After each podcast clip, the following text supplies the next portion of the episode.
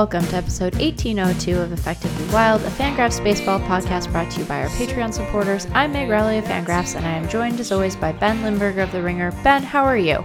I'm excited for the ultimate rarity this winter, which is a pretty newsy episode. We actually have some stuff to discuss. We don't have to come up with wild and creative topics. I mean, maybe they'll still be creative, but news has actually supplied some potential topics for us today. Yeah, we got news. We'll try to have some takes about the news. News. Yeah. Yeah, we waited. We're recording here on Tuesday evening because we wanted to wait for the official unveiling of the BBWAA Hall of Fame ballot results. And as it turns out, David Ortiz is a first ballot Hall of Famer. And Yeah.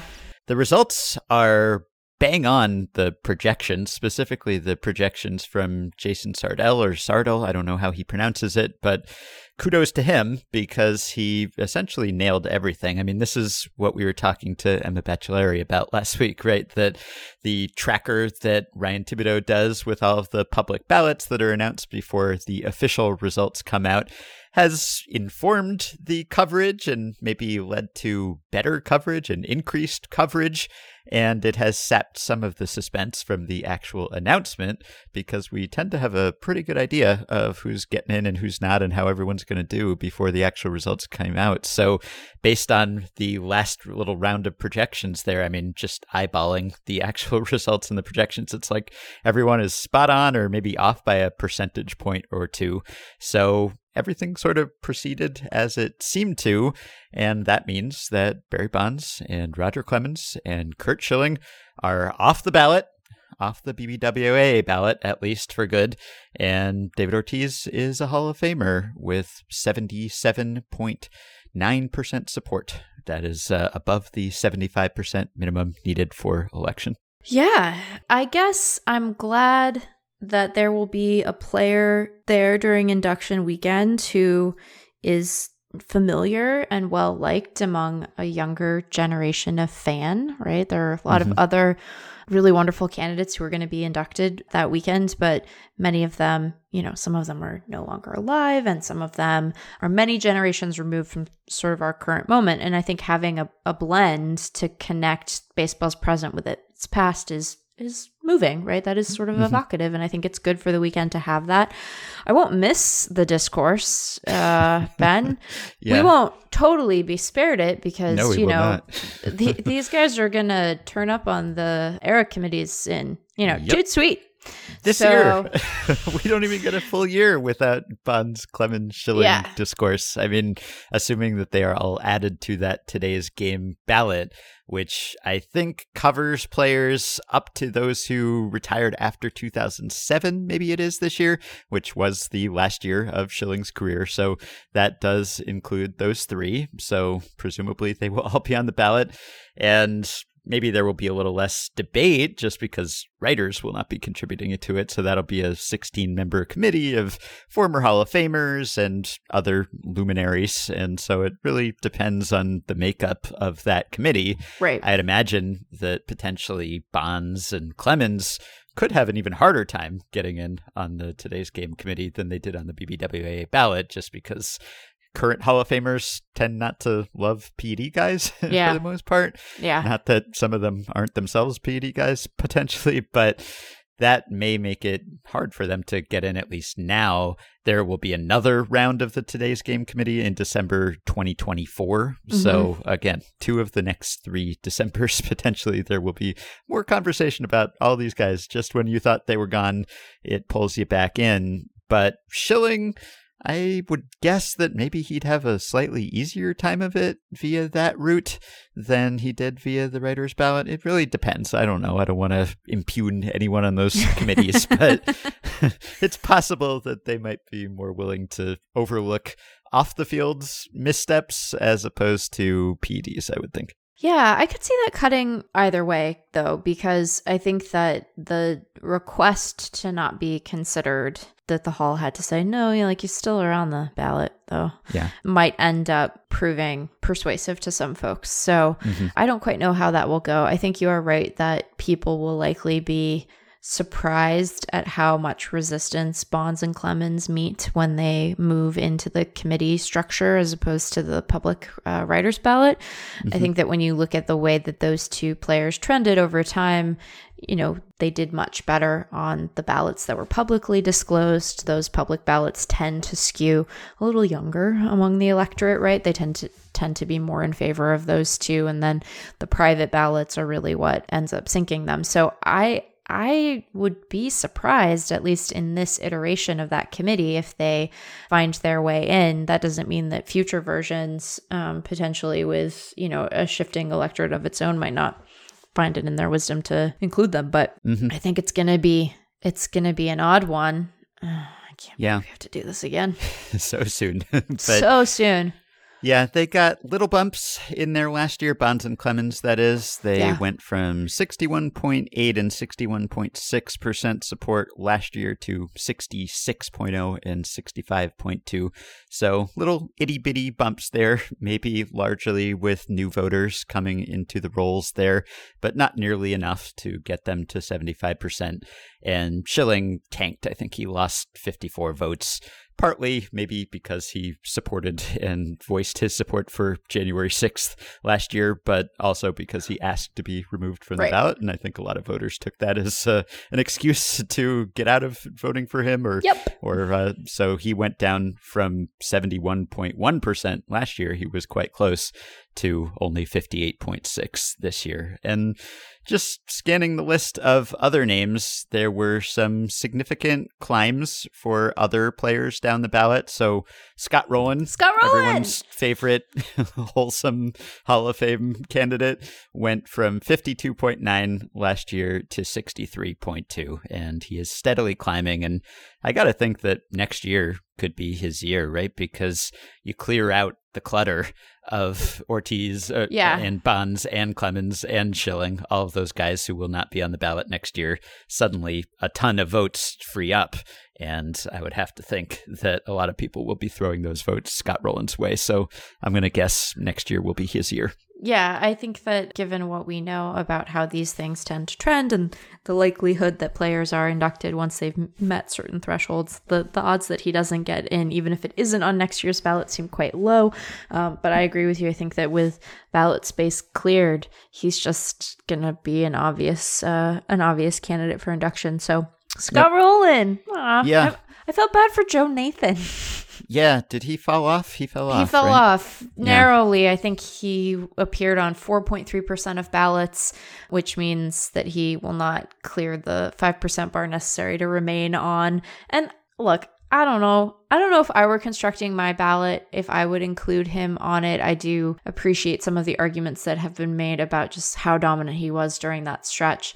But it felt like something that we should consider for more than one year. Like I was willing to entertain that discourse for a little longer. We got stuck with 10 years of PED nonsense. We only we only are going to think about Joe Nathan for one year. Poor Joe. That seems unfair.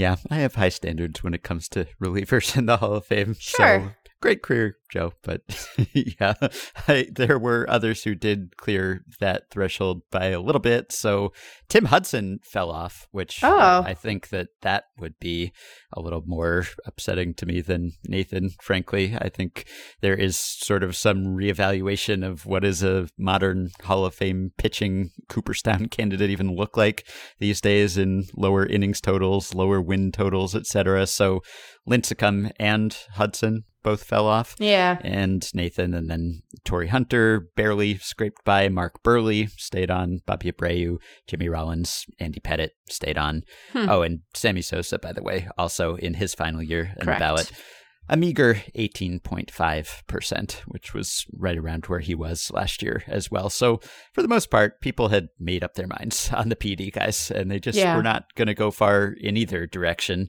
And so, at least we got it over with. We don't have to stretch this out for 15 years, which is what it used to be. So, that's something.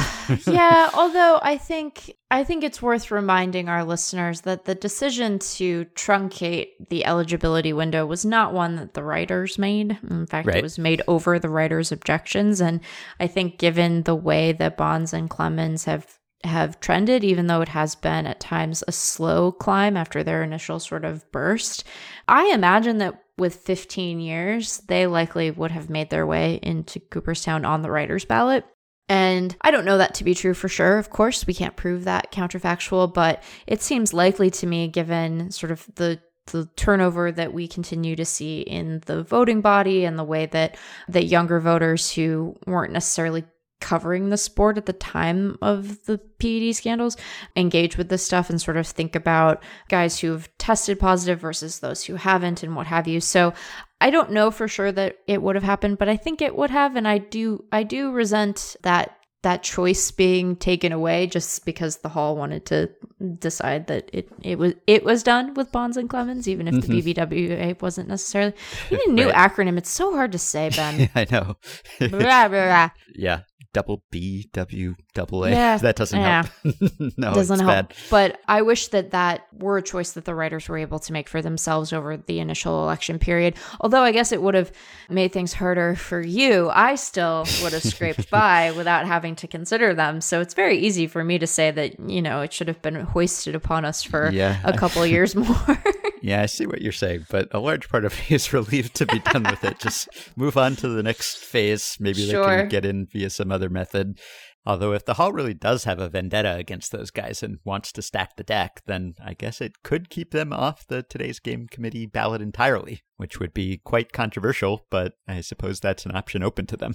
And some other names, Manny Ramirez essentially stayed flat, just under 30% support. Gary Sheffield did not budge one way or another, identical 40.6 percentages huh. in each year, that. which is interesting. If I had voted, I would have voted for Gary Sheffield, I think, but he is not making any progress there.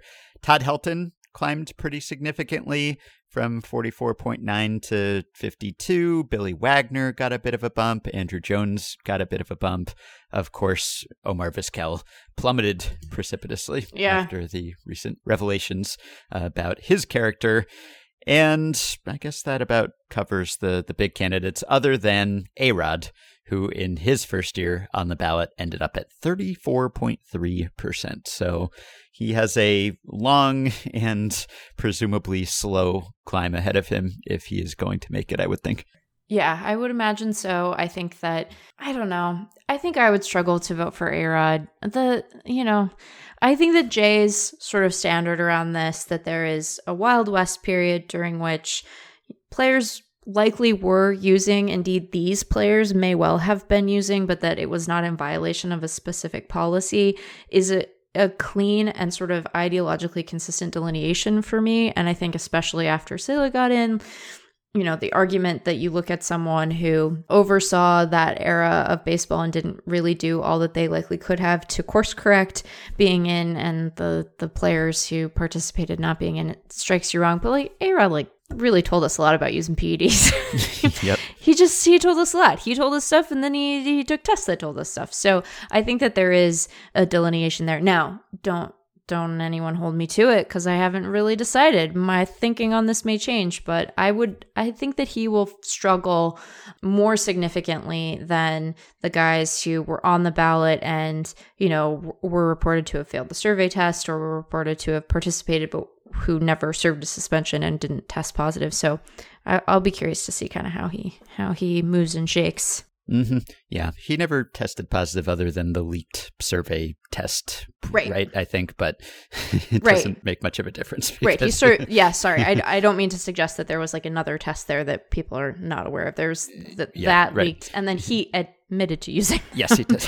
and then he was suspended. and then he lied, and then he yes, right. So ultimately came yeah. clean, if you can call it that, under yeah. duress. so yes. you know, we we know stuff about his his mm-hmm. steroid use in much starker and clearer terms than some of the other folks on that ballot.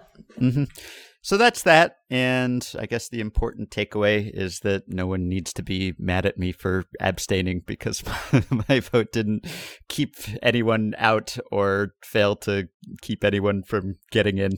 so I guess uh, I skated by on that score. But also, I think, you know, there's been a, a whole little round of outrage about, oh, this is such a, a failure. How could these guys not get in? They're some of the best players of all time. And I don't know. I think it's a very frustrating conversation for reasons that we have discussed ad nauseum and don't need to redo the whole discussion here. But if you are going to have a Hall of Fame that explicitly considers sportsmanship and integrity and character, and you are considering people like Curt Schilling and Barry Bonds and Roger Clemens and Sammy Sosa, I mean, they have a lot of significant strikes against them. So if that's the way that you're going to instruct people to vote, well, you're going to end up with some of the best players potentially not getting in there. And it's a, a, whole mess. And I know, you know, Jeff Passan wrote his column this week about how, oh, the, the Hall's whole mission is to tell the story of baseball, et cetera. And this is an abject failure on that score.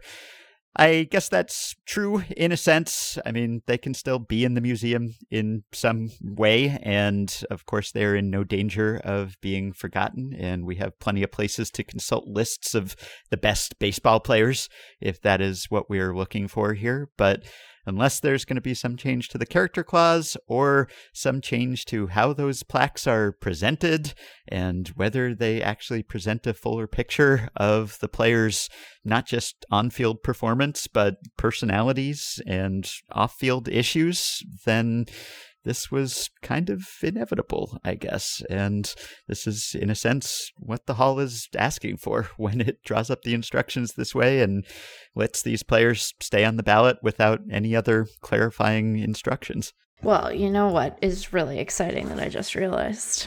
What's that?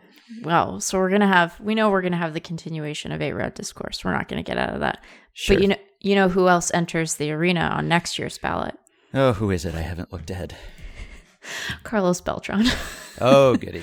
so we get to have a different kind of cheating discourse. That's right. yes. That's right. Uh, Of well, course, uh, some people didn't think Beltran was a Hall of Famer anyway, just based on the performance. I would. But yes, that's going to be fun in a whole new and different way.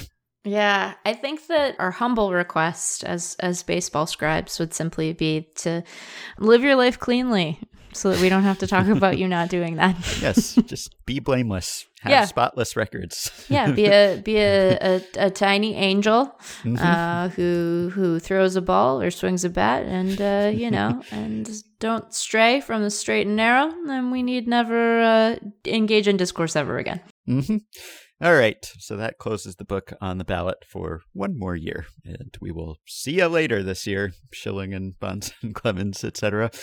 So this has also been a busy week for labor news, or what passes for bargaining news this winter, in that there were multiple meetings, there were some proposals exchanged, there was a two-way exchange of ideas. In Mhm. that sense, this is progress. This is an improvement. It seems as if there's still a lot of distance between the two parties on specific proposals, and we are probably nowhere near a resolution to this, but there is at least a glimmer of hope that things could be resolved in time to start the season on time. Maybe I'm jumping the gun on that, but it looks a little likelier than it did, say, last week at this time when the last news was that the owners had gone more than a month without doing anything and then had sent a proposal that didn't really make any concessions at all.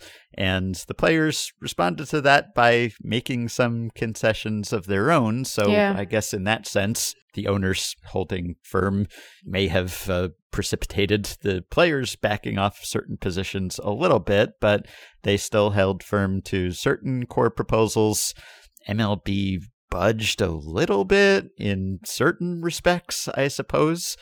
But what is your impression? And it's hard to know because all this stuff, like, it leaks and dribs and drabs, and you get these little, like, anecdotes about things that were said at the table, and the two sides have different interpretations of them or different spin to reporters, at least. So, for instance, it was leaked that MLB's deputy commissioner made some comment about how MLB is willing to lose games, right? Which in itself is nothing revelatory, revelatory, however we are pronouncing that on this podcast these days. Because uh, of course you're going to say that. You're not going to say, "Well, we're unwilling to cancel games because that weakens your leverage considerably." But right. there was a, a lot of disagreement about whether he said it in a matter of fact way or whether he said it as a threat, and so there were different spins about this and conflicting comments uh, about the the spirit in which that comment was intended. So it's all sort of you know passed to us secondhand or third hand, and it's kind of through a funhouse mirror at times, and we don't get the full proposals. We just get little aspects of them here and there. But what's your impression of how things have gone this week? I think that the fact that there were multiple meetings is a sign that the negotiations are at least continuing at a pace, right? I think mm-hmm. the fact that the that the players responded to the league pretty promptly, especially when you consider the feet dragging that we saw from the league since the lockout, right. is an indication that things are moving. I'm I'm hesitant to put a value judgment on it because since we don't know all of the ins and outs of the different proposals and sort of how they're fitting with one another, I think that we we ought to exercise some caution about saying that things are going well or poorly for one side. I think that the fact that we did see some concessions would indicate for and from both sides although from you know we could argue about whether they were sort of of similar scale um, mm-hmm. i suppose suggests that at least that there is some good faith negotiation going on even if some of the counters that the league has put to the players don't seem to be particularly compelling you know when you're looking at like more than $100,000 gap in the amount that they want to raise minimum salaries for instance you can still sort of get a, a, sense and appreciate the scale of the chasm between them, right? But yeah. the fact that they have not completely broken down suggests that they are at least progressing toward it, a deal. Again, I think we need to sort of reserve judgment about how beneficial that deal is proving to be one side or the other until we know more about it. I would, for instance, love it if we could talk less about war in the course yeah, negotiations. that seems to be the, the one thing or one of the things that the sides are semi agreed on, although very far apart on the specifics, is this idea of a bonus pool for yeah. pre arbitration players, or at least some subset of them that end up among the league leaders. And one of the things that the players conceded or, or walked back a bit was trying to shorten the path to free agency yeah. by one way. And again, it, like it was always probably going to stay at six years for yeah. most players, but the players had proposed that there could also be some age component to it. So it would be like six years, unless you are, you know, 38.5 or 29.5, as one of the subsequent proposals said. And then you could, in theory, qualify earlier. So I think that always would have affected a fairly small number of players. Yeah. So I think the more important thing from their perspective and the thing that would affect more players is getting players paid earlier in their career via arbitration, some change to the arbitration system, or by qualifying for arbitration earlier. And they are still sticking to that and this one idea, which is uh, not totally dissimilar from the idea that Jonathan Judge at Baseball Prospectus had proposed a long time ago, and we talked about on the podcast with him, is just this idea of a predetermined bonus pool that would then be paid out to some pre-arbitration players and the size of the pool again a, a vast chasm yes. between a chasmus yes gap between the two sides.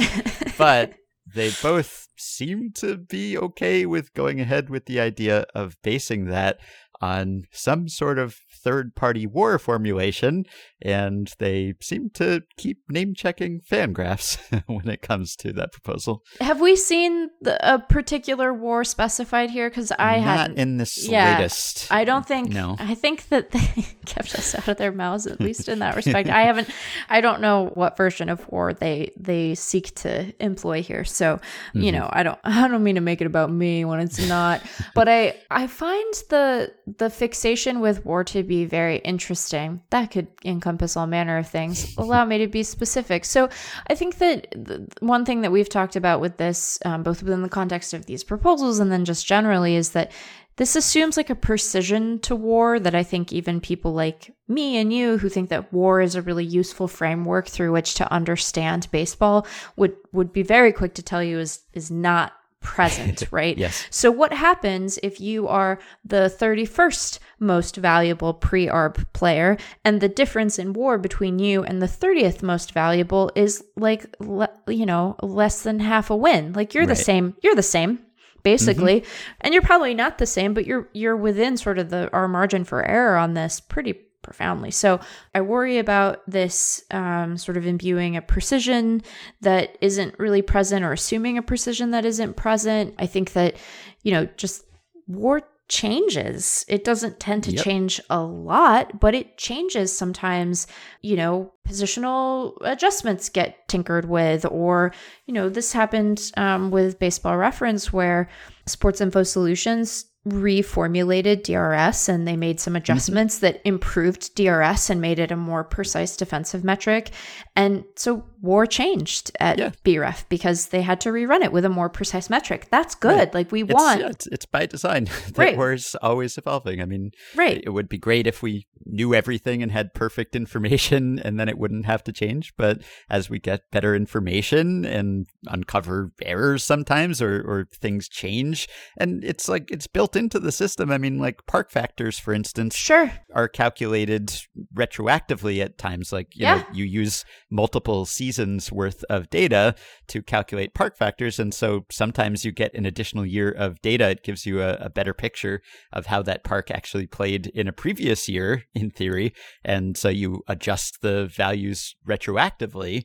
And that's just kind of part of war. It has always been part of war Yep. and what a headache that would be. And you know forget about things like adding framing or certain wars having framing and other wars not having framing or just the the differences in pitcher war across sites and Sure. metrics and you know occasionally data errors or oversights will come into play Uh, it's just you know to put that responsibility on fangraphs or baseball reference or baseball prospectus it's just not what this was designed for, not what Right. anyone envisioned, not really what anyone wants, seemingly. And Sean Forman had a, a Twitter thread about that that you quote tweeted and kind of co signed, and the folks at Baseball Prospectus seem to endorse as well. Well, and I think that it sort of it fundamentally misunderstands what war is supposed to be. Like war is supposed to be an expression of value. It's not supposed to determine value, right? Mm-hmm. Like and I know that it's used that way. I don't want to be naive. I think that it's not as if my website hasn't like been surplus value curious, right? like I don't want to suggest that Yeah. that's not analysis that we have in the past and and at times still do engage in, but it it I think it sort of turns on its head what what the metric was designed for. And I think more fundamentally as I was thinking about this today, I just think that it the the fixation on on how we make these kinds of compensation structures more precise sort of fundamentally misunderstands and misexpresses what the problem is in baseball's economic system. Like the issue is not that we are not precisely measuring the value of players because we're you know, we are skeptical of war, we are using RBI and saves, like that is not the the project that we're engaged in and it's not what's holding the project back, right? The pro- the problem is that there's just a fundamental disagreement between the players and ownership about what percentage and what share of revenue players should be entitled to within the broader ecosystem. And that is not a measurement problem, right? That is a philosophical difference. And I think that that difference is the bri- is the gap that sort of needs to be bridged and that's where we need to sort of think about solutions and and then once you've done that i think trying to you know as precisely as you are able say what someone has done so that they can be compensated for the value that they have brought either when they were you know arbitration eligible or in their early years of free agency like that that's fine. But that project is sort of skip it's jumping the line in terms of what we need to resolve. It's not a measurement question. Like i think that's the that's one of the big problems here. That's part of what is making me bristle and it's not just the stress of like my my, my or one of uh, you know sort of our other colleagues in the baseball research space's metrics determining someone's compensation in the early part of their career. This is why I think like I, I'm fundamentally uncomfortable with like MVP clauses, incentive clauses in contracts. That's not what the writer's job is supposed to be. Like our mm-hmm. votes shouldn't determine what someone makes. like I get I get why it's used as a proxy and I understand why, you know, it can it can really resonate with some players and it can it can serve players well if they are doing well. But I, I'm just on a fundamental level uncomfortable with that being a responsibility that sits with the writers in much the same way that I'd be uncomfortable with, you know, war being the determining factor for pre arbitration salaries or bonuses. It's just as like, I don't, no, thank you. No, thank yeah. you. So what's the solution to this if if there is something that is based on performance? I mean this idea of the bonus pool it has to be based on performance in some way you have to decide who gets what bonus right and it's weird to use some third party system that was designed by a sabermetric site not for this purpose on the other hand it would be weird to use a non third party independent metric. I, I, mean, I know that there's a StatCast war in progress, right? And presumably sometime within the next year or two, there will be some sort of StatCast war at Baseball Savant but StatCast where you know that'll be based on a system that is operated by MLB. The framework for the stat itself will have been designed by people employed by MLB, so that's kind of weird. I mean, do you have some sort of joint MLB, MLBPA war metric that is designed by both or or is, you know, not a black box and its uh its guts are provided to both parties so that, you know, Fangraphs alum Craig Edwards, who works for the MLBPA now, he can have a hand in designing it or or at least investigating it. I mean, how do you do that? I mean, I'm going to end up defending the arbitration system and mm-hmm. I don't feel great about it I want to make that clear up front. But I think that I don't have a problem with players or teams relying on third party metrics to make a case to a third party arbitrator about what a player's salary should be. Like, if we're going to have a system by which players are not able to choose their employers for six years, then I think having some sort of well informed baseball informed third party sort of look at a case and assess a case for a particular salary is is maybe the best option that we have available to us. And then you know if if the league wants to design their own version of war and present that in an arbitration hearing and the player wants to bring Fangraphs war or Baseball Prospectus's war or BREF war like into the mix and and make an argument based on those metrics as to what they should be paid i think that's fine. I think that the consolidation of the metric generation into the body that is then determining salaries where things get kind of funky. And i wonder if the solution to this bonus pool question is decide what you want the bonus pool to be. You know it's probably going to fall somewhere between 10 and 100 million dollars because somewhere in there. those are our, our ends right? So like let's say you have a bonus pool we'll say 50 million dollars to pick a number.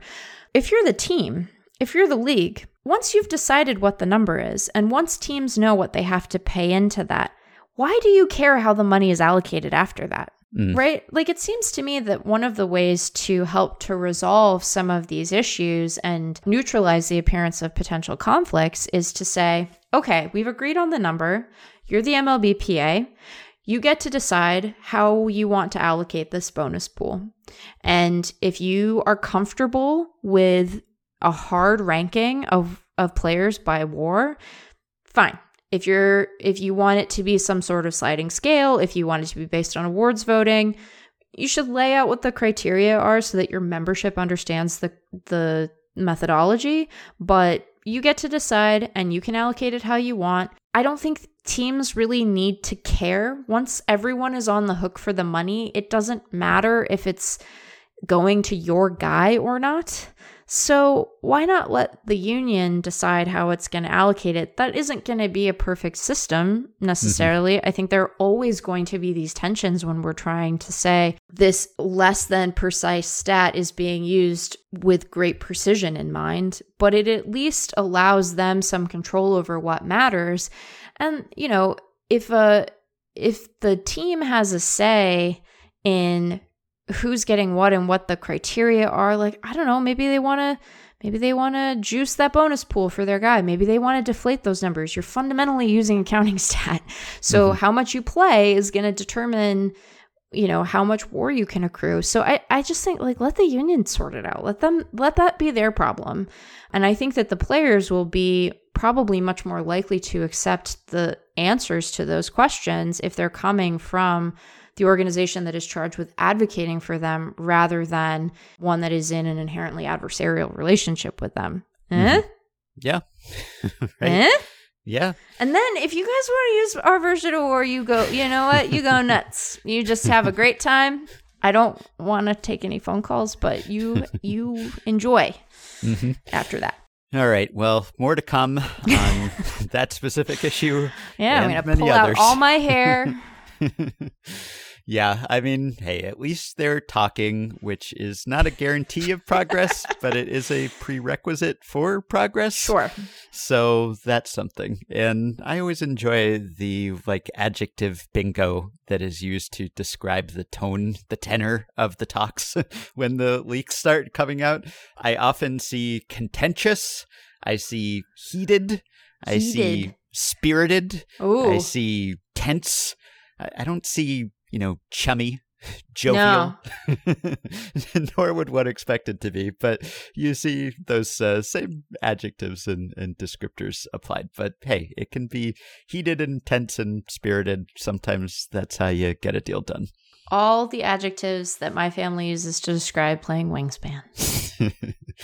So, one other little bit of news I wanted to mention that has to do with paying players. So, Kevin Gausman came out this week and tweeted that he was never offered a contract by the San Francisco Giants. He huh. tweeted, I want to set the record straight for y'all because there has been a lot of BS out there about this. SF never made me an offer. Simple as that. Anyone or anything that says otherwise is hashtag fake news. Kevin oh, Gausman, of course, ended up signing with the Blue Jays, and you know Robbie Ray ended up going to the Mariners, and there were some big pitcher contracts handed out, but not by the Giants. And so, I was reading the coverage of this at NBCSports.com by Alex Pavlovic, and he sort of said, well, I'll quote exactly what he said. The news here shouldn't really come as a surprise. The biggest deal the Giants have given out since Farhan Zaidi took over is the three year, $36 million contract Anthony DeSclafani signed around the time Gausman was finishing up his own foray into free agency. This is not a front office that likes long term deals for pitchers, Zaidi shied away from them even while in Los Angeles. And it goes on to say that Gausman wanted to stay. He was interested in staying. They had talked about an extension previously, but he took the qualifying offer and then he pitched very well in 2021 and set himself up as one of the most appealing pitchers on the free agent market. And then Pavlovic writes Giants officials knew Gausman's market would get away from them, although the right hander talked during the season about wanting to stay if a match could be found.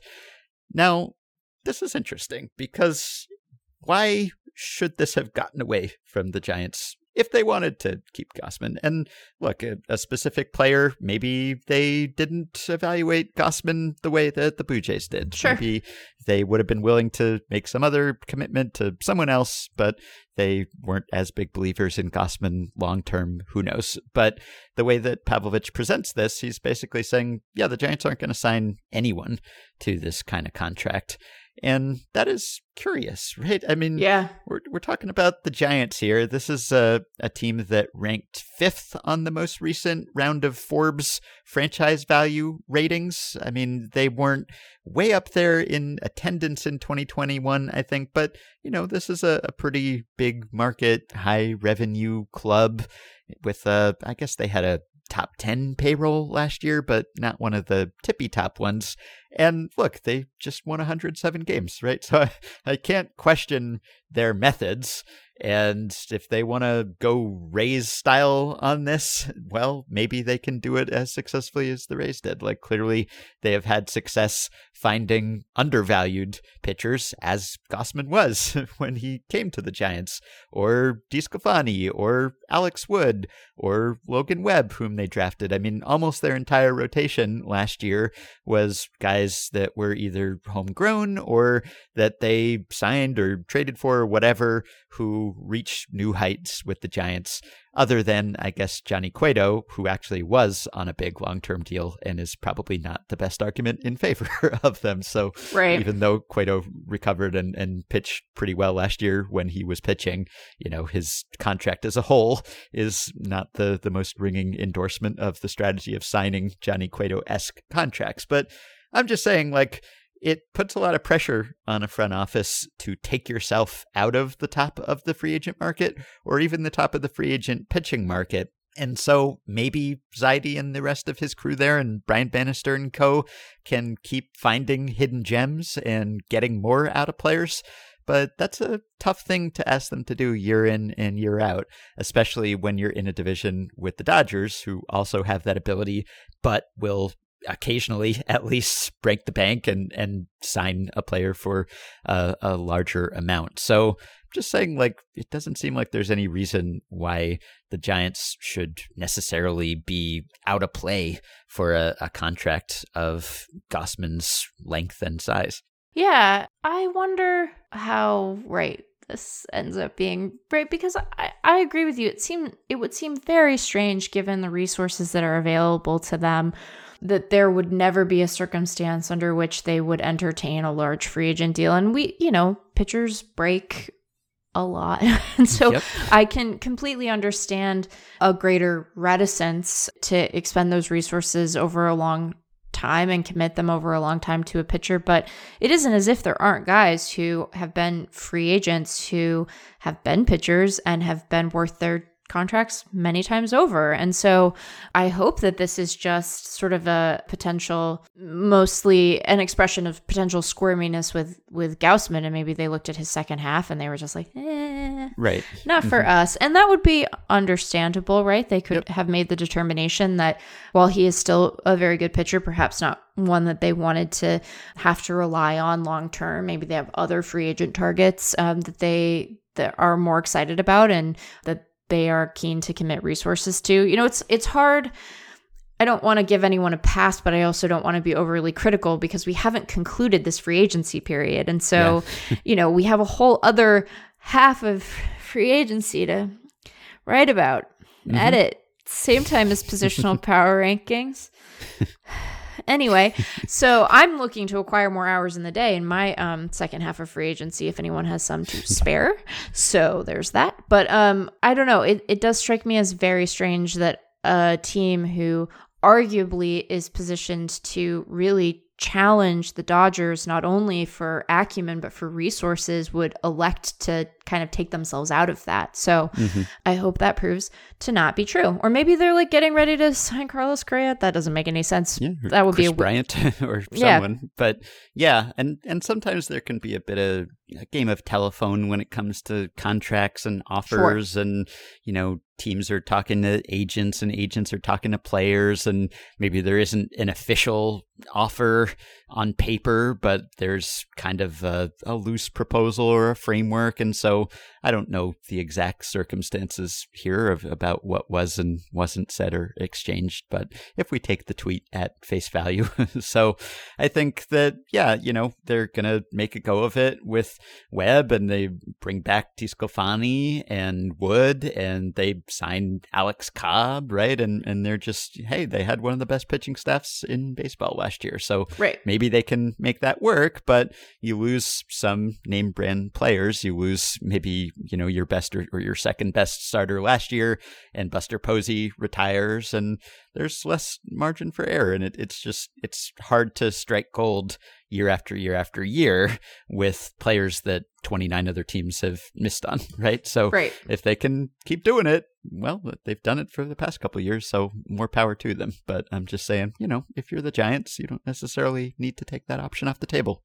Right. As I have said many times when we have discussed the Rays, I think that if you as a team have the ability to utilize to its fullest extent as many resources as you can during roster construction, it's only ever going to accrue to your benefit, right? And if you are a team that can be great at scouting and player development and then can use your financial might to sign free agents who are going to improve your organization, you you should do that because it reduces the the risk attendant with any one of those right you you you lower your risk and you broaden your margins right mm-hmm. lower broader doing stuff so i think that for a team like the giants you know maybe they think that the time we want to spend big big money is on a pitcher is later maybe all of the guys we were the most interested in in this class have been taken off the market. They've already signed their deals. And so, uh, like, our free agent resources this year are going to be devoted to position players. We don't know the answer to that because we right. haven't seen that half of free agency yet. But I think that, you know, if that is what they're thinking, it's very different than saying, we're not going to commit long-term dollars to pitchers like ever. And I I would be surprised if that's what they mean. And if it is, they should think about it differently, I think. Mm-hmm yeah, there have been some teams that have that maybe as a general philosophy, and then there are some teams that really do just draw a line and say we will not hand out deals above X number of years for pitchers or whatever, right? Which was, I think, part of the story of why Jon Lester ended up signing with the Cubs and leaving the Red Sox, because the Red Sox at that time kind of had a hard and fast policy on that. And, you know, Jon Lester went on to have, well, identical numbers with the Cubs and Red Sox, right? That's uh, kind of a meme I mean, not adjusted for park, etc. If we just use the surface stats, he had what was it, identical ERAs and winning percentages or something with the yeah. Cubs and Red Sox. That stat was bandied about after he retired. Anyway, you can make exceptions for some guys, is what I'm saying, especially if you're a team like the Giants. And on the topic of Gausman, just a, a quick plug for Justin Choi's excellent article at Fangraphs yeah. this week, which was titled "Just Throw It Down the Middle." Just throw it down the middle, man. Yeah, Justin determined that pitches right down the middle, or, or fastballs right down the middle, were more advantageous for pitchers than usual this yeah. past season, and they are always semi advantageous, which is kind of counterintuitive, paradox, right? Yeah. You wouldn't think that, but it's, you know, a combination of factors. It's that if you take pitches down the middle, they are almost always strikes. It's that not everyone throws a lot of fastballs down the middle. You right. tend not to do that unless you have a pretty good fastball, etc. There are various reasons for that kind of counterintuitive finding, but this past year, more than ever, at least in the sample he looked at, pitches down the middle really worked out for pitchers and especially pitchers like Gausman and Robbie Ray, whom he found were the two biggest increasers in terms of the percentage of their pitches, or I guess just their fastballs, maybe, that were right over the heart of the plate.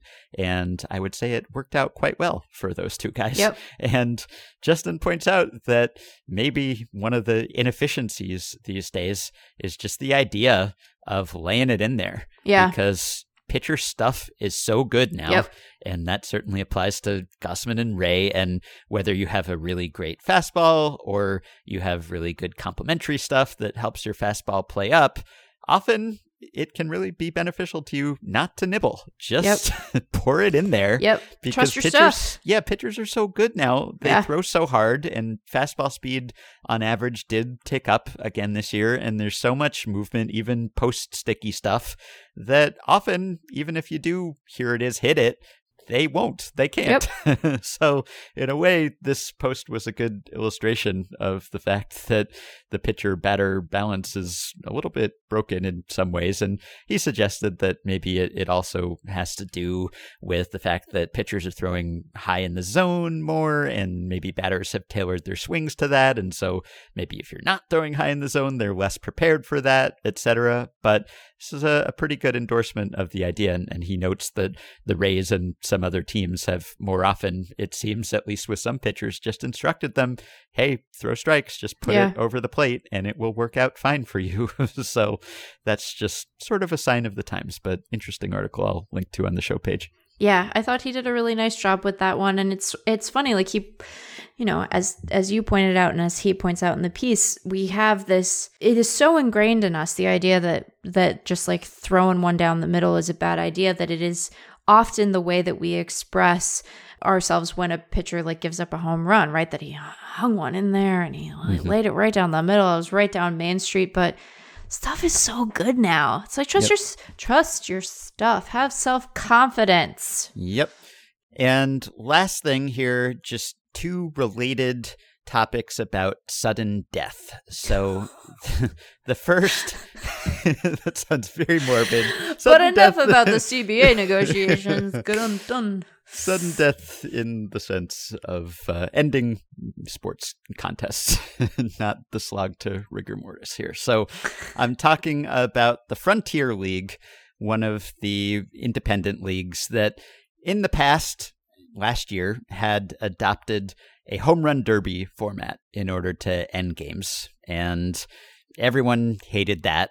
Seemingly, the teams hated it. it. It was just a very abbreviated, like you have eight pitches or something, and it was all very dependent on the quality of the pitcher who was throwing it right over the middle for you, as we were just saying. And, you know, also like home run derby is kind of a weird way to end a baseball game. It's like a shootout, I suppose, but maybe even more divorced from just the normal course of play.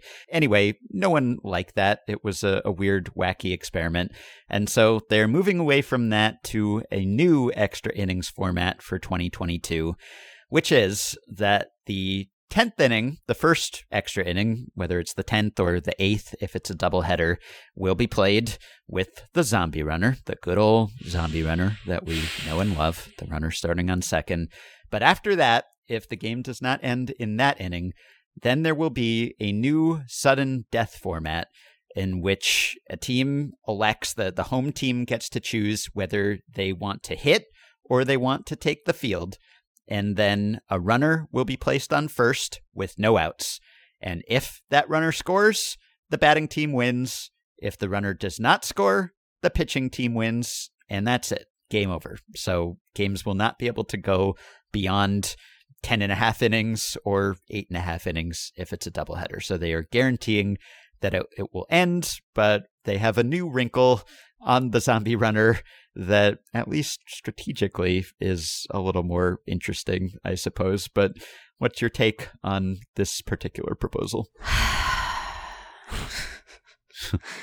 I guess that I enjoy the strategy of it more than any of the non just let them play extras until they're done options. Yes. Because you would need to determine you know, where do you think you have the greatest advantage? Wouldn't you just wouldn't you almost always take the field? Well, yeah, so it is kind of an interesting question, I think, which is why I don't hate this. I mean, to be clear, I would hate this for MLB. Right. but Oh yeah, am, our position remains that they should just play extras. Yes, at least at the major league level. Yes. And I would suggest I would implore people to just become more comfortable with ties. You know, maybe maybe it's okay to just not have someone win every contest, but also at this level, you know, you don't have huge attendance, you have smaller rosters, you have a lot of uncertainty with, you know, sometimes players will get signed by a, a, higher indie league or affiliated ball. And so you can't even count on your players from today being there tomorrow. Right. And you don't want to stress your staffs. And, you know, generally, like I'm much more forgiving, even as an anti zombie zealot when it comes to the major league level. I'm okay with these yes. measures for even minor league games and yeah. certainly for indie ball games. Uh, yes. The only reason I don't like them is that it does become a slippery slope and you see them introduced these measures at the minor league level and then that normalizes them and makes them more palatable and suddenly you have a zombie runner in the big league. So I yeah. don't like that. But no. if it could just stay and the slope could not be slippery, then I'd be fine with ending games quicker and having some certainty at these levels where players are not paid a huge amount and, you know, their health risks and roster restrictions and so forth. So much more willing to entertain this in the Frontier League. And I think analytically, you know, it's interesting. JJ Cooper wrote about this at Baseball America and looked at that a little bit. Tom Tango was tweeting about it too in response to JJ. And we don't have Frontier League specific run expectancy tables. what? but Tango tweeted at 5.33 runs per nine innings pitched on average, which I think he was taken from the 2021 Frontier League. I estimate that the chances of scoring will get pretty close to 50%.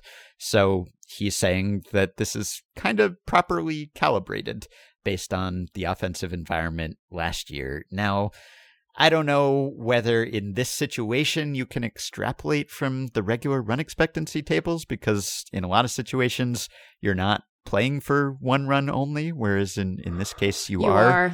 That could change some strategies. But, you know, he's saying that based on what we can tell, this is pretty well balanced, where it is kind of a coin flip, and it could vary very much depending on the teams and Sure. depending on where you are in the batting order, which is a pretty big Right. deal too. Yeah. So that makes this more interesting to me. You know, there would be a lot to analyze, at least if you had data for that level, because depending on which hitters are coming up and who's pitching and, you know, your defense and who's due up next and, and all of those things, like it might actually affect your decision and swing things one way or another. So it's it's finally enough balanced that it's like set right around the the right place seemingly, but it could vary for individual games. How many fewer position players pitching do you think that we would see if this were the rule? Yeah, a lot fewer. A lot Yeah. fewer. I mean, not not zero because sometimes you just like really don't have a guy to throw and you gotta you just gotta Mhm. eat it, I guess.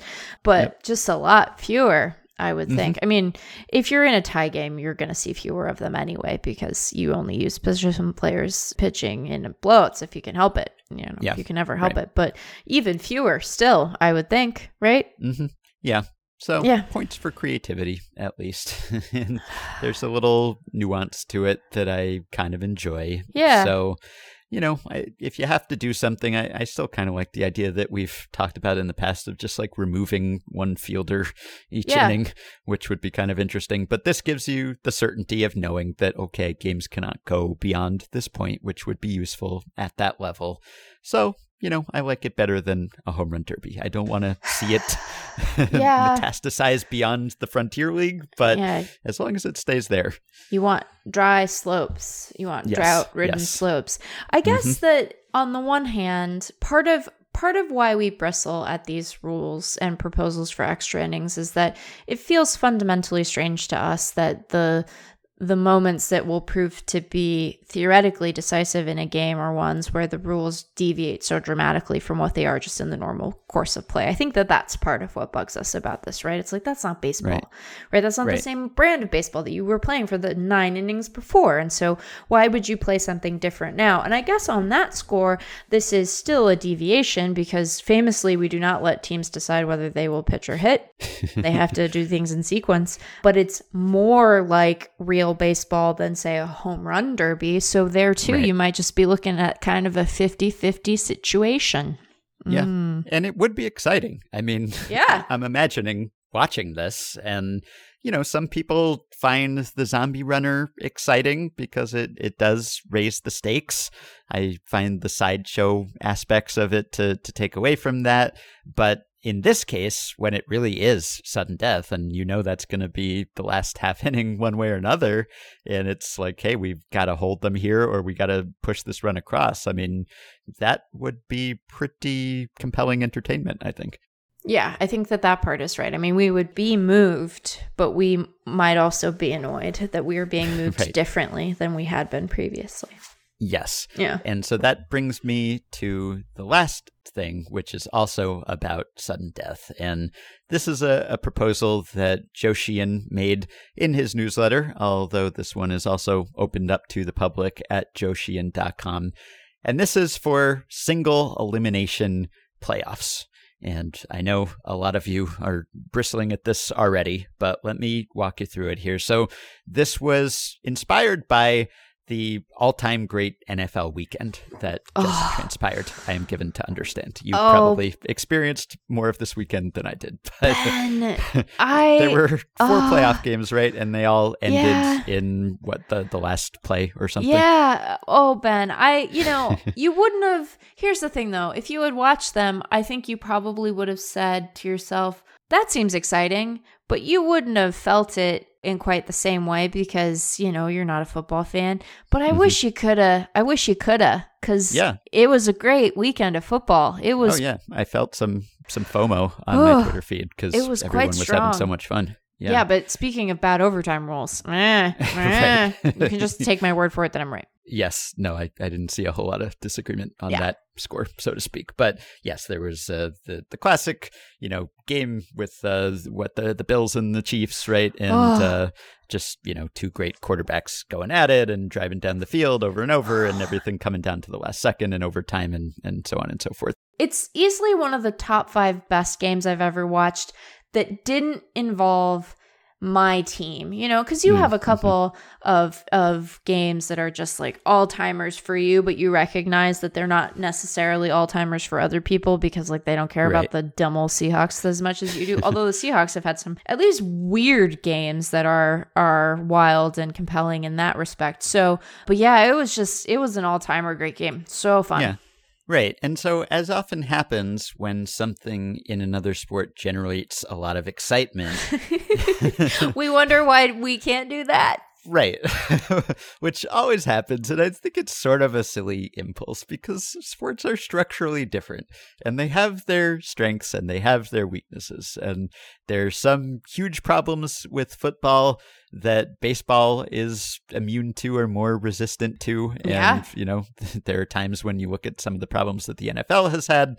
Not that MLB hasn't had its own fair share of problems, but some of the ones related to, let's say, head injuries, for instance, which right. is a more prevalent issue in the NFL than it is in MLB.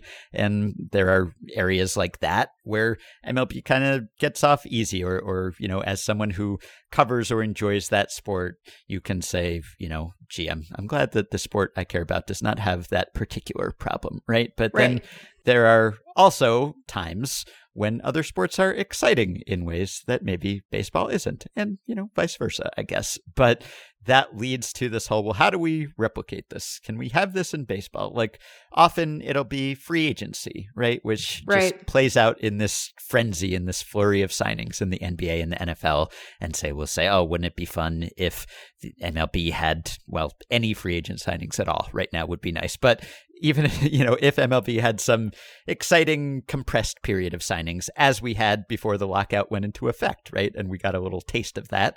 And so that's something I think we talked about at the time. Like, would this just be good if it were a, a permanent feature of baseball? And there are upsides to that, and there are also downsides to sure. that. But there's this impulse of, gee, well, they're having fun over there. I, I wish we could have that same sort of fun. Yeah. And so there was kind of a conversation about MLB and the fact that MLB doesn't often generate the same excitement that the NFL did on that weekend because MLB doesn't have as many sudden death playoff games, and there are so many more MLB games both in the regular season and in the postseason. And for baseball fans, that is a feature in itself. And that's why I'm saying sometimes it's sort of a, a silly impulse to try to graft one sports framework onto another. Because, yeah, well, you could have, you know, 18 games or 17 games in the MLB regular season too, if you wanted to, and they would all mean a lot, right? The stakes would be sky high but then we wouldn't have all the baseball that we have. And it's kind of nice that we have just a huge supply, a, a, glut, some might say, of baseball games because it's the sport that's just kind of constantly on in the background and it's the soundtrack to your summer. And yeah, maybe that means you can fall asleep during a game now and then, or you can miss one here and there, and it's okay and it is maybe more onerous to have 162 three hour games than 17 three hour games. And that's why people understandably make a bigger deal of the pace of play and the length of games in MLB than they do in other sports because you are subjected to those games so many more times in a given season and the stakes are so much lower. And they will be even lower if we expand the playoffs in this upcoming CBA. But. Right. Joe Sheehan said, you know, well, why don't we lean into this? Why don't we embrace this and have a baseball version not of the NFL regular season, where you were constrained in how many games you played just because physically the players need time to recover, but in the postseason. Why don't we just go full sudden death? Because, of course, we have that in the wild card round. Right. And it's a lot of fun, right? And so if we are going to let more teams into the playoffs and it's going to take even longer and there have been conversations about well maybe you should expand the wild card round to th- best of 3 and maybe you should expand the division series round to best of 7 Stop. and I get that in the sense that, well, you know, it's nice when the best teams are rewarded for being the best teams and they advance and everything. But Joe's basically just saying, look, it's not much better than a coin flip as it is Sure. in the MLB playoffs. You know, best of seven is not all that different from the coin flip 50-50 sudden death game. And that much is true. And you know he links to some studies that i have referenced on this podcast many times and linked to in my writing many times. One by Neil Paine at 538 another by michael lopez and some colleagues. And they found that to match the nba's rate of the better team advancing in its playoffs, its best of seven series, which is like 80% of the time the better team advances, MLB would have to play a best of 75 series to get the same certainty about, you know, that team actually won because it was better. And you're not going to play a best of 75 series. So is best of seven really all that better? Because in MLB with best of seven, the better team advances only about 60% of the time. So you're not gaining that much in finding out something about the relative strengths and true talents of those teams by going from one game to best of seven. So if we're going to let all these teams in, why don't we just go full sudden death and just say, hey, this won't tell us which team is the best, but it'll be extremely exciting. And it'll be the kind of excitement that football fans had this past weekend. So I want to ask you what you think this would do to roster construction. Yeah. Because I'm not necessarily opposed to the idea of reimagining the playoff format. I find Joe's argument that, like, the playoffs are, whether we are used to thinking of them in these terms or not, fundamentally different from the regular season. Like, I find that compelling. And I think embracing that difference is fine, right? Like, we can just say, this is. You know, this is this is goofy playoff ball and it's just going to yep. be different than than what the regular season looks like. That's where you you get a sense of real team quality and this is where we decide who is the World Series champion, and those are not necessarily related projects, right? So mm-hmm. I, I find that okay. I'm I'm into that. I do wonder how teams would think about constructing their teams for the postseason and what that might do to their willingness to like be aggressive at the trade deadline and spirited because right now you know, you obviously use your rotation and your bullpen very differently in the postseason than you do in the regular season. And the way that it's constructed allows you flexibility that you don't have. But like we look at teams that have a couple of really good starters at the top of their rotation, like, oh, we're going to see those guys. You're going to run through all of them. And I wonder what, how teams would react to the incentives that this gives them because on the one hand, if you advance, you still need good starters. Yep. like you still need those guys. But can you cover more innings with like a good starter and a strong bullpen? Does that change the way you think about how you fit the pieces of your staff together? And does that change lead to more or less entertaining baseball? And i don't right. know the answer to that. I i am i'm open to the idea that it actually maybe just doesn't change very much at all because you still have to go through a 16 game stretch right? That's what he's envisioning. So it would be i guess it would be eight games because you only have to play on one side of the bracket. Mm-hmm. but like you're you know you're you're going through a you're still playing. You're still playing games. And so you still want to have good pitching at the top of your rotation and you'd still benefit from a dominant bullpen. But I do think that it might allow some teams to pull their foot off the gas a little bit, depending on how they're able to cover innings out of the bullpen for less dominant starters. But, mm-hmm. you know, they kind of have to do that anyway now. So. Right. Yeah. Maybe it doesn't change anything.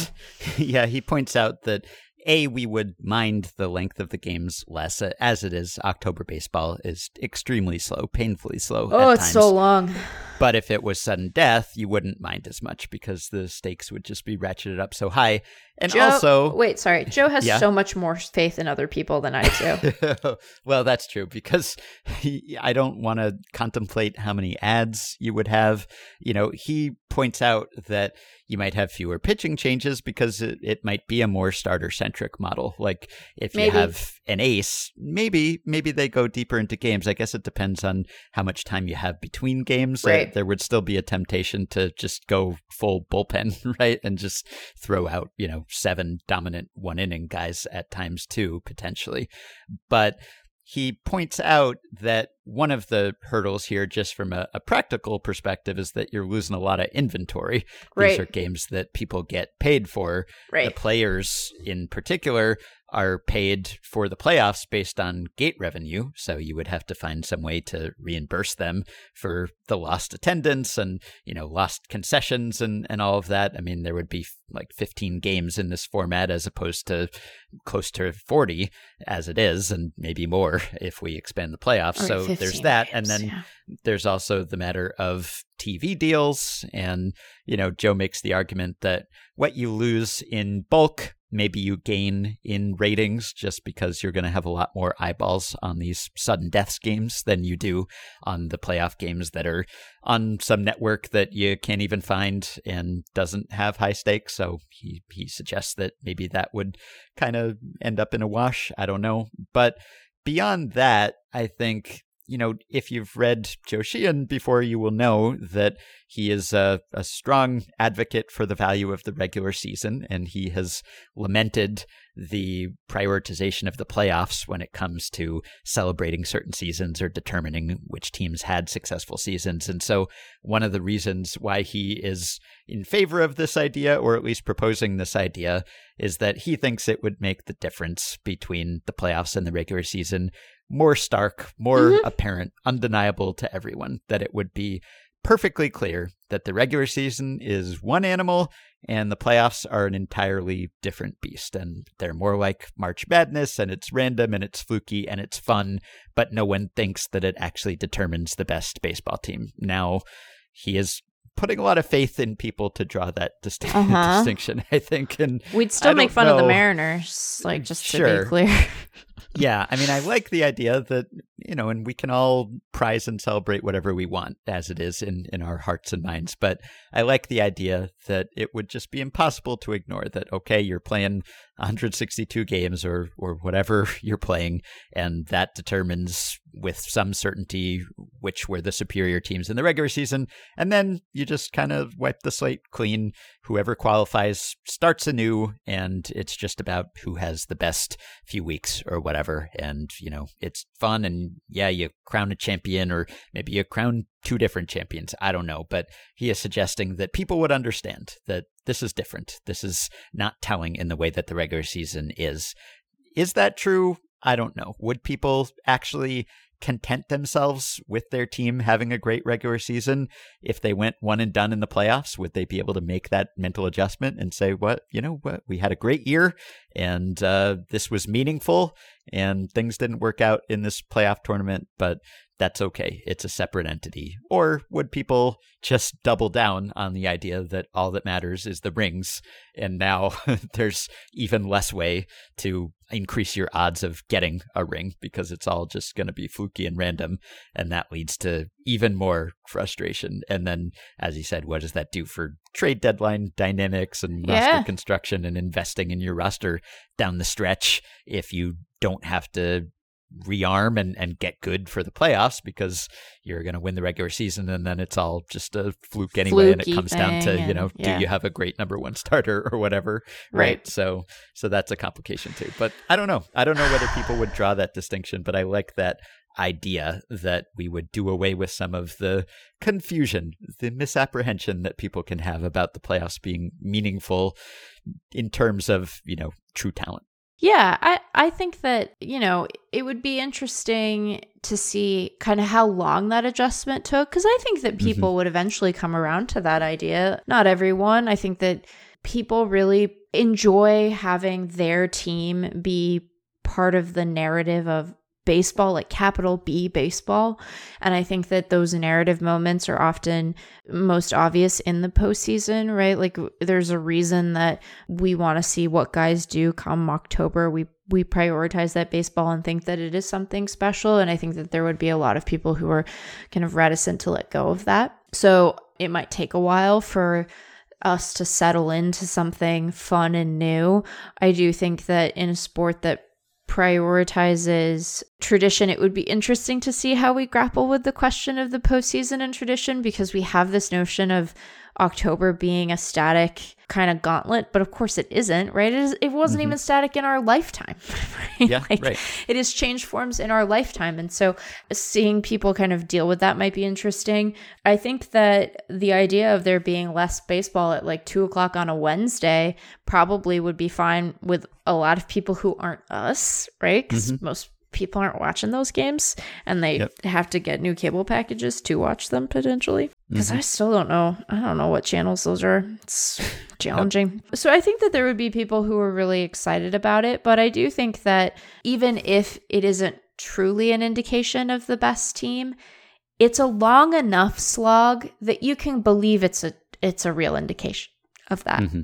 And yeah. so I think that there would be a lot of people who were sort of reticent to let go of that because they're like, well, you, you play all these games, you play an extra month of baseball. What do you mean yeah. it doesn't tell me something right. about the value of that team and the caliber of that team? Of course it does. They just played another, a whole another month. They had to go through that and all the travel and stress. And yeah. So I think that would be hard. It would make tickets so expensive. Yeah, there's that too. If yeah. it were only 15 games, it would make teams would jack up the price of those tickets like through yeah. the through the sky. They're already expensive, but gosh, it would make it hard to go to one of those games in person. yeah, I do kind of like the idea that you have to have the playoffs in the back of your mind when you build your roster yeah. and that you know, like in the the shortened postseason where there were fewer off days, right? And it really it change it changes everything about how you use players uh, depending on how many off days there are or aren't in the playoffs. And i think if you have a ton of off days to the point that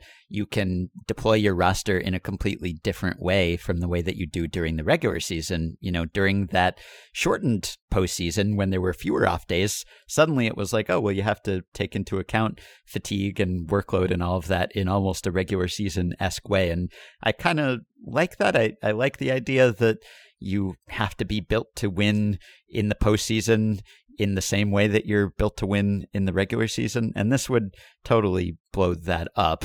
Yeah. but it would also be a recognition of the fact that it's just two totally different environments, and maybe that would be okay. I would say that if you expand to 14 playoff teams or 16 playoff teams or whatever it ends up being, I'd be even more in favor of this idea just because the idea of having a 162 game regular season yeah. and then playing a month or more of playoffs in which half the teams or almost half the teams or more than half the teams get in that's just too much, you know? And I don't necessarily want there to be less regular season baseball. There are good arguments for it, but I do kind of like the idea that it's just kind of a constant for several months of the season. But you can't just take all the stakes away from the regular season and say we're going to play 162 games and then pretty much all the decent teams are going to get into the playoffs anyway. I mean, right. the regular season is hardly deciding anything at that right. point. So if you are going to do that, then I think it would be helpful to say, okay, the regular season actually means something separate from the postseason, and you just kind of compress the postseason. The last thing I'll say is that I do think there is some aesthetic and narrative value to the series yeah. as a construct. You know, sudden death is extremely exciting. Winner take all, one and done.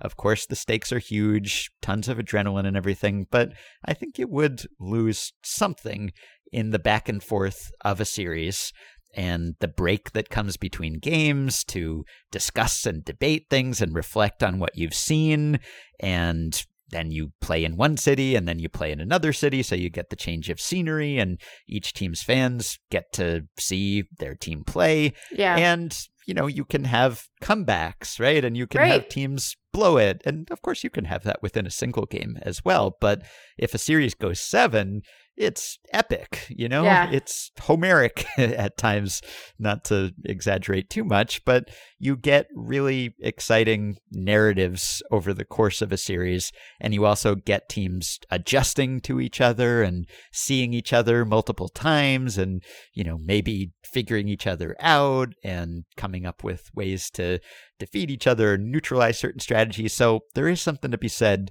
for the series. And I, I think you would lose a little something if you had exclusively sudden death. I think that that's right. I think that we like the idea of having to, you know, and you'd have to plan for the postseason. It's not like you wouldn't have future problems you had to grapple with, but depending on how the games were spaced, like, you know, who knows what this would do to the dynamic of like, who does the manager use? How long does he let a guy go? Like, I know that there are future considerations, but the the stakes shifted in an important way, and I don't know. I I'm I mostly just don't want expanded playoffs. Just leave them. yeah like they are. This feels yep. like a concession to an idea that I I don't think that Joe is wrong to assume that it's just going to happen, but mm-hmm. I don't like that we're already at the point where we have to make a 16 team field feel more right. like palatable. It's like, oh, so we did lose the war, didn't we? Oh, yeah, we lost we, the war, international war. We come up with these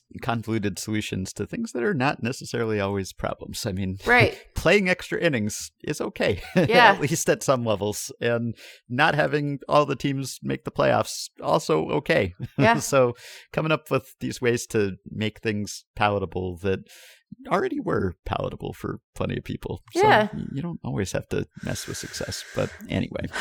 All right.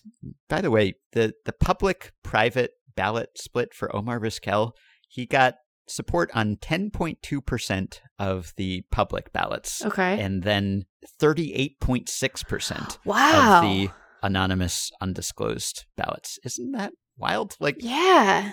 The splits between these two bodies the people who put their ballots out there and the people who don't and maybe demographically they're a little different and you tend to have maybe older and less online voters who are doing things privately but it's so strange the things that one group condemns and the other doesn't it's like yeah. the public balloting much more willing to remove Vizquel because of the non PED character clause violations. Right. Whereas the private voters seemingly are much more eager to ding candidates for PED related character clause violations and ignore the non PED violations or be more likely to yeah. overlook them. It is uh, very strange. It is very, very strange.